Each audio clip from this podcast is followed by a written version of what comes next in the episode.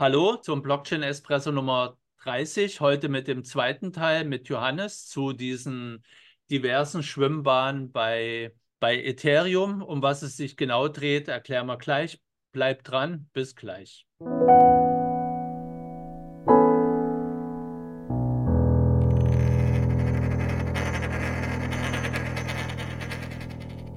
So, hallo, zurück zum zweiten Teil wieder mit Johannes. Wir haben öfters immer mehrere Teile in unseren Gesprächen.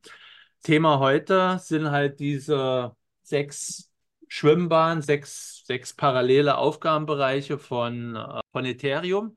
In der letzten Folge, letzten Episode von Blockchain Espresso haben wir Merge, Search und Scorch besprochen. Kannst du vielleicht noch ganz kurz wiederholen, was da die wesentlichen Ziele waren? Ja, also ne, The Merge ist alles, was mit Proof of Stake zu tun hat. Der Wechsel von Proof of Work auf Proof of Stake und dieses System möglichst äh, gut zu machen.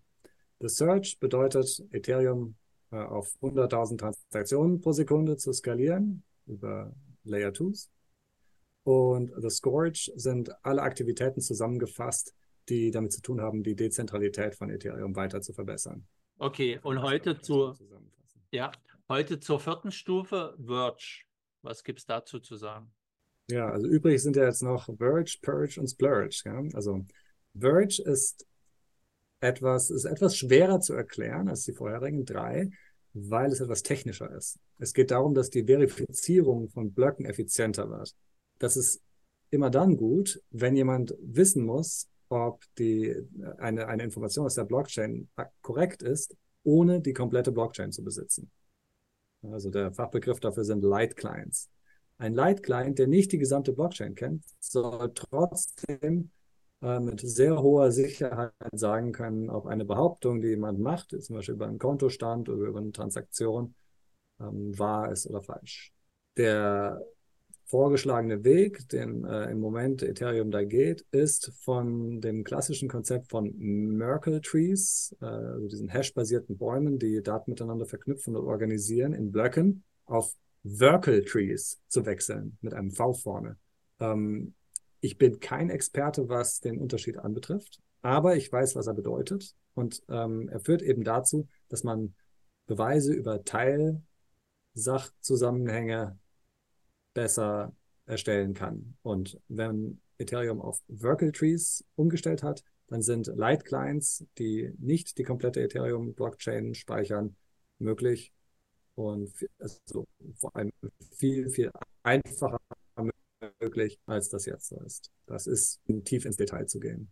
Ja, weiter rechts auf dieser, auf dieser, äh, auf dieser Swimlane kommt dann Moonmath. Da geht es dann um äh, Zero Knowledge Snarks und äh, fully snarked Ethereum. Ähm, Snarks und Starks sind beides Begriffe aus der Zero-Knowledge-Kryptographie und die sind, das ist eigentlich unbestritten in Fachkreisen, der effizienteste Weg, um Blockchains zu organisieren. Also hier geht es wirklich in dem gesamten Word-Track geht es darum, die Struktur der Blöcke so zu verändern, dass, sie, dass deren Eigenschaften besser werden. Sie sollen kleiner werden, sie sollen besser beweisbar sein, Teilbeweise sollen leichter machbar sein, ohne die komplette, komplette Blockchain zu kennen. Es ist im Prinzip so eine Art Kryptographie-Update der Blockchain. Also von den Kryptographie-Methoden, die man kannte als Ethereum und Bitcoin ähm, damals entwickelt worden sind, hin zu den Kryptographie-Paradigmen, die man heute kennt, die bessere Eigenschaften aufweisen. Sind wir durch mit dem Purge? Ist der nächste der Splurge? Nee, nee, wir waren jetzt gerade bei The Verge noch. Jetzt ah, Entschuldigung, dann sind wir jetzt beim Purge. Ja, The Purge ist im Prinzip, auf Englisch sagt man so schön, Tech Debt. Also Dinge, die man früher gemacht hat, die man für gut gehalten hat, die sich aber herausgestellt haben, dass sie gar nicht so gut sind, ähm, aus der Blockchain, aus dem Protokoll zu entfernen. Das ist so eine Art Aufräum-Track. Äh, ja, also äh, zum Beispiel gab es früher mal diesen berühmten Opcode. Also Opcode ist ein, äh, ist ein äh, Basisbefehl in der Programmiersprache, die auf Ethereum gilt. Self-Destruct oder auch äh, Suicide hieß der mal am Anfang. Da hat man ihn irgendwann in Self-Destruct um, umbenannt. Der sollte eigentlich dazu dienen, dass alte Smart Contracts, die keiner mehr braucht, sich selbst löschen können. Hat aber viel, viel mehr Probleme gebracht, als man dachte. Äh, ist auch versehentlich ausgelöst worden und dann waren plötzlich Smart Contracts weg, auf die andere noch äh, Bezug genommen haben. Und der, der Gewinn, also der, sozusagen, äh, dass dadurch alles effizienter würde, ist bei weitem nicht so eingetreten, wie, wie, man, wie das damals von den Protokolldesignern gedacht worden war. Also man hat einfach festgestellt, das Ding ist Quatsch. Und äh, zu diesem Purge-Track gehört dann eben den auszuphasen. Ja, also den so aus dem Protokoll herauszunehmen, dass keine alten Smart Contracts dadurch äh, dysfunktional werden, aber in der Zukunft keine weiteren mit Self-Destruct äh, mehr deployed werden. Ne? Eine Sache, die in der Zukunft liegt, äh, ist History Expiry. Das ist ein sehr umstrittenes Thema.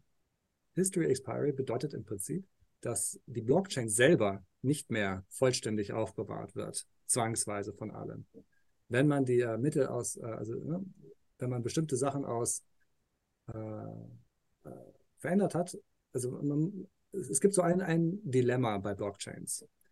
Wie ihr, wisst, oder wie du ja weißt, Tor bezahlt man einmal eine Transaktionsgebühr. Und das ist ja auch okay, man bekommt dafür eine Leistung, eine Transaktion wird ausgeführt. Wenn man darüber aber ein bisschen weiter nachdenkt, dann bekommt man ja eine Leistung, die unendlich lange dauert. Man bezahlt aber nur einmal einen fixen Preis. Wenn eine Blockchain bis in alle Ewigkeiten existiert, dann muss man nur einmal bezahlen, um das Speichern seiner Transaktionsdaten bis in alle Ewigkeiten damit abbezahlt zu haben.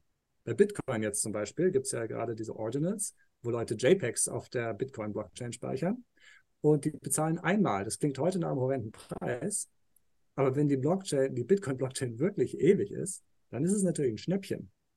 Ja, dann zahlst du einmal 1000 Dollar für einen Speicher, der ewig hält und auch noch unglaublich redundant ist und auf äh, tausenden Computern gleichzeitig gespeichert ist. Und das ist ein Dilemma.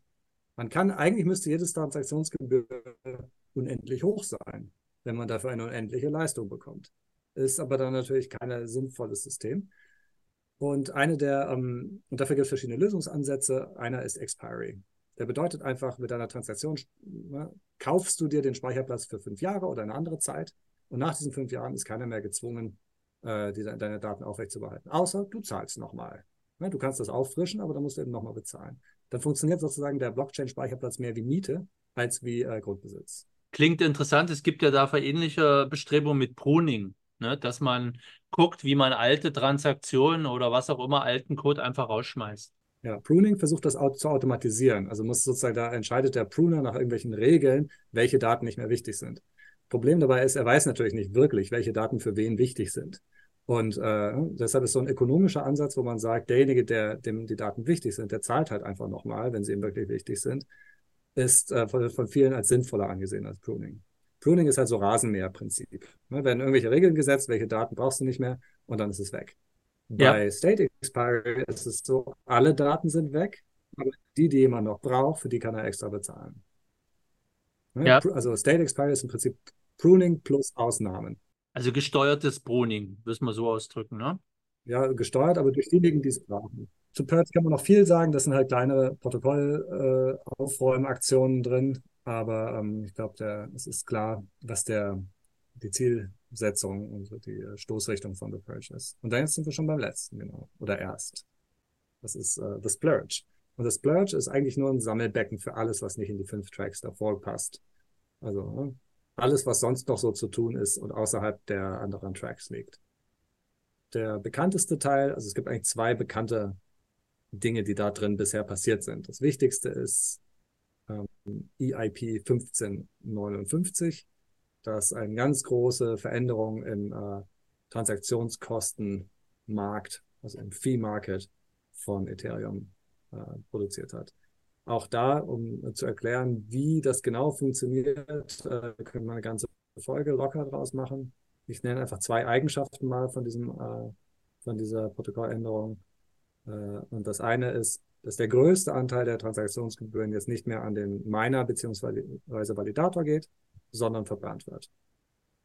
Das führt dazu, dass die Issuance von Ethereum in den meisten Szenarien negativ ist wenn äh, Ethereum Blockspace weniger nachgefragt wird, also keiner mehr Transaktionen macht, dann erhalten, übersteigen die Be Blockbelohnungen äh, das, was verbrannt wird. Wenn gerade viel los ist auf Ethereum, dann wird mehr verbrannt, als Blockbelohnungen an Validatoren ausgezahlt werden. Und bisher hat die Geschichte gezeigt, dass das eher öfter der Fall ist. Ne? Solange also Ethereum weiter populär ist, wird dadurch ähm, die Gesamtmenge an ETH, die existent ist, geringer. Und der zweite von 1559. Ähm, was hatte ich jetzt gerade gesagt? Äh, das Burning. Der zweite, die, es gibt viele Eigenschaften. Also eine zweite wichtige Eigenschaft ist noch, dass die Transaktionsgebühren planbarer sind. Also man weiß zu jedem Zeitpunkt genau, wie viel es einen kosten wird, eine Transaktion ins Netzwerk zu bekommen. Bei Bitcoin, was noch ein älterer, also sozusagen den älteren Ansatz äh, eines Transaktionsmarktes hatte, hat, den Ethereum davor hatte, weiß man vorher nicht, wie viel man bezahlen muss. Es ist eine Blind Auction. Man muss also einfach eine Transaktion, man muss sich vorher entscheiden, wie viel man bereit ist, für eine Transaktion zu bezahlen, ohne aber zu wissen, wie viel die anderen gerade gleichzeitig bereit sind zu zahlen. Und da gibt es dann so eine Art FOMO. Jeder, also jemand, der eine Transaktion unbedingt reinkriegen will, neigt dazu, zu überzubezahlen, weil man ja nicht weiß, was es kosten wird, in den nächsten Block reinzukommen. Ne? Und äh, das ist äh, damit abgeschafft. Das sind keine blinden Auktionen mehr, sondern der Preis für den nächsten Block ist vielleicht bereits festgelegt und erst für die Blöcke danach weiß man es noch nicht genau, in welche Richtung es sich entwickeln wird. Das ist ja offensichtlich etwas, was nicht so wirklich in die anderen äh, Tracks reinpasst. Und äh, das Zweite, was dort nicht reinpasst, ist Account Abstraction. Im Moment gibt es auf Ethereum zwei Typen von Accounts, also Wallets sozusagen. Es gibt einmal die externen Wallets, die sind im Prinzip sowas ähnliches wie bei Bitcoin, nur ohne UTXOs. Da hast du ein Public-Private Key Pair und äh, aus dem Public-Teil davon wird deine Adresse abgeleitet und äh, das ist halt dann deine Identität auf der Blockchain. Und äh, der zweite Typ von Adressen sind Smart Contracts auf Ethereum. Die haben auch eine Adresse und können auch Dinge machen. Aber sie sind äh, komplett anders implementiert und haben auch und, äh, externe Adressen können Dinge tun, die Contracts nicht tun können und Contracts können Dinge tun, die externe Adressen nicht tun können. Und der Ziel von Account Abstraction ist davon weg zu abstrahieren und äh, beiden und beide Account-Typen als vollständig gleichberechtigt auf der Blockchain zu haben. Also dann gibt es praktisch, dann gibt es keinen praktischen Unterschied mehr zwischen Smart Contract Accounts und externen Accounts. So, das, das waren die zwei wesentlichen Funktionen im Splurge. Das sind natürlich noch mehr. Wann denkst du, wann die ganzen Aktionen abgeschlossen sein werden? Größtenteils, sagen wir mal, zu also 95 Prozent. Also die beiden, die ich gerade genannt habe, die sind bereits durch. Mhm. Ähm, das eine ist ja ein Hardfork gewesen, das 1559 und das 437 äh, fertig. Und äh, was da noch so alles kommt, ähm, das sind hauptsächlich Optimierungen an der ähm, Ethereum Virtual Machine und äh, ne, weitere Verbesserungen von äh, Account-Abstraktion. Das ist wirklich so ein Track, also eigentlich wie alle Tracks außer The Merge, die kein Ende in Sicht haben. Ja, so wie ich auch schon in der ersten, äh, in unserem ersten Podcast dazu gesagt habe, die Änderungsgeschwindigkeit bei etablierten Blockchains wird immer langsamer. Immer mehr Stakeholder müssen miteinander einen Konsens finden, um zu einer Änderung zu kommen. Und äh, hier wird auch die Geschwindigkeit gegen Ende immer weiter abnehmen und bin sicher, dass daran auch noch in fünf, zehn Jahren gearbeitet werden wird. Man arbeitet sich einfach Stück für Stück voran und tut das, was machbar ist. So ähnlich wie in der Politik. Das heißt aber auch, da kommt dann wahrscheinlich unter Umständen in einzigen, einigen Bereichen noch was dazu und ähm, man entwickelt das stetig ja. weiter und es gibt, wie ich denke ich mal, sechs verschiedene Teams oder sieben oder acht. Kann man das so sagen? Ist das in Teams organisiert ist, die Umsetzung? Nein, kann man nicht sagen. Das ist extrem dezentral. Okay. Diese, diese, zwei Foren und dann noch den Discord. Und das sind einzelne Wissenschaftler, das sind Programmierer, das sind Entwickler. Das sind zum Teil, wenn dann was, also wenn sich dann ein, ein plausibler Konsens gefunden hat zwischen den Core-Entwicklern, das sind die Leute, die an den, an den äh, zwölf äh, Clients von Ethereum arbeiten, ähm, dann äh, muss das Ganze noch umgesetzt werden. Also es gibt immer so diese Vorphase, wo die Spezifikation erstellt wird, die ist extrem de dezentral. Da arbeiten einfach sehr viele verschiedene Entwickler und Wissenschaftler mit zusammen. Und dann, wenn sich abzeichnet, dass etwas in die Roadmap wandert, weil ein, äh, weil ein Rough Konsens gebildet darüber ist, was sinnvolle Features sind, das kann bei, wie bei äh, 1559, diesem äh, Fee-Market-Veränderung, kann das drei, bis dann am Ende der Konsens da war und man geglaubt hat, ja, wir können jetzt einen Hardfork machen. Ähm, das war nämlich recht umstritten, diese Änderung. Bei Änderungen, die eindeutig sind, äh, also die eine eindeutige Verbesserung sind, äh, mag es äh, schneller gehen andere Dinge, die sehr umstritten sind, wie zum Beispiel State Expiry, History Expiry. Es kann auch sein, dass das nie kommt. Ja, das ist, es ist ja wirklich ein, äh, ein, ein, ein Punkt, wo man verschiedene Sichtweisen darüber haben kann. Es wird ja etwas aufgegeben, was man früher mal für garantiert gesehen hat, nämlich die äh, Ewigkeit von Transaktionen in einer Blockchain. Und äh, es ist keineswegs gesagt, dass das durchsetzbar ist. Also einen Konsens für finden. Das gilt für eigentlich alle dieser, dieser Teile. Mhm. Gut, dann danke ich dir erstmal für die Ausführung. Und wenn dir das Video gefallen hat, abonniere den Kanal, mach den Daumen hoch, komm in unsere Telegram-Gruppen und bis zum nächsten Mal. Tschüss. Tschüss.